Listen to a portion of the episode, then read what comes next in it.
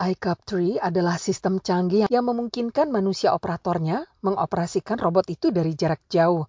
Robot ini dapat berjalan, melambaikan tangan, dan melakukan apa pun sesuai dengan yang dilakukan sang operator. Daniel Pucci, peneliti utama di Laboratorium Kecerdasan Artifisial dan Mekanis di Institut Teknologi Italia (IIT), mengemukakan, If the human being walks, then the robot has to walk as the human does. Jika manusia berjalan, robot berjalan seperti yang dilakukan manusia, kami kemudian mengintegrasikan teknologi wearable yang memungkinkan robot menggerakkan tangan seperti yang dilakukan manusia. Peneliti kemudian mengintegrasikan teknologi yang telah ada untuk penglihatan, jadi pengguna dapat melihat apa yang dilihat robot. Sarung tangan bersensor memberi umpan balik sensasi sentuhan ke penggunanya. Stefano Davara, peneliti pasca doktoral di tim kecerdasan buatan dan mekanis IIT mengatakan, So, whenever I touch something, I feel a vibration on each finger. Jadi setiap kali saya menyentuh sesuatu, saya merasakan getaran di setiap jari.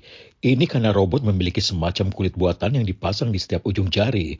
Dengan cara ini, kapan pun robot menyentuh sesuatu, saya bisa merasakannya. Selain itu, bila Davara mulai mengangkat sesuatu, unit-unit sensasi sentuhan di lengannya mulai bergetar, memberitahu bahwa robot iCup 3 sedang mengangkat beban.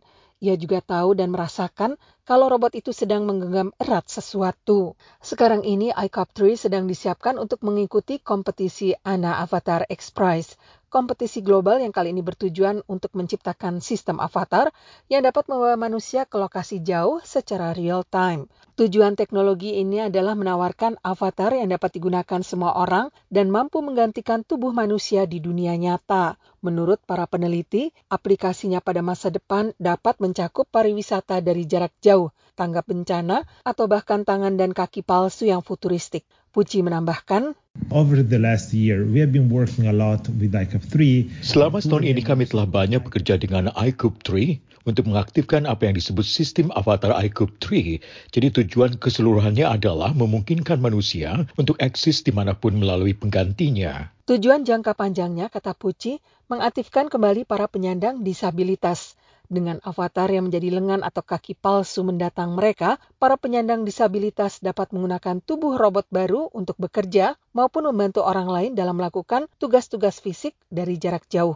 Penggunaan iCup 3 juga mencakup pariwisata dari jarak jauh. November tahun lalu, robot ini diuji coba pada acara Architecture Biennial of Venice, sementara operatornya tetap berada di Genoa. Sang operator dapat mengikuti acara tersebut tanpa perlu bepergian ke Venesia iCup 3 berukuran tinggi 1,25 meter dan berat 53 kg. Sekarang ini baru ada satu robot jenis itu, tetapi beragam versinya dapat muncul dalam 5 hingga 10 tahun mendatang tergantung pada aplikasinya, kata IIT. Demikian info kali ini, Utami Husin, VOA Washington.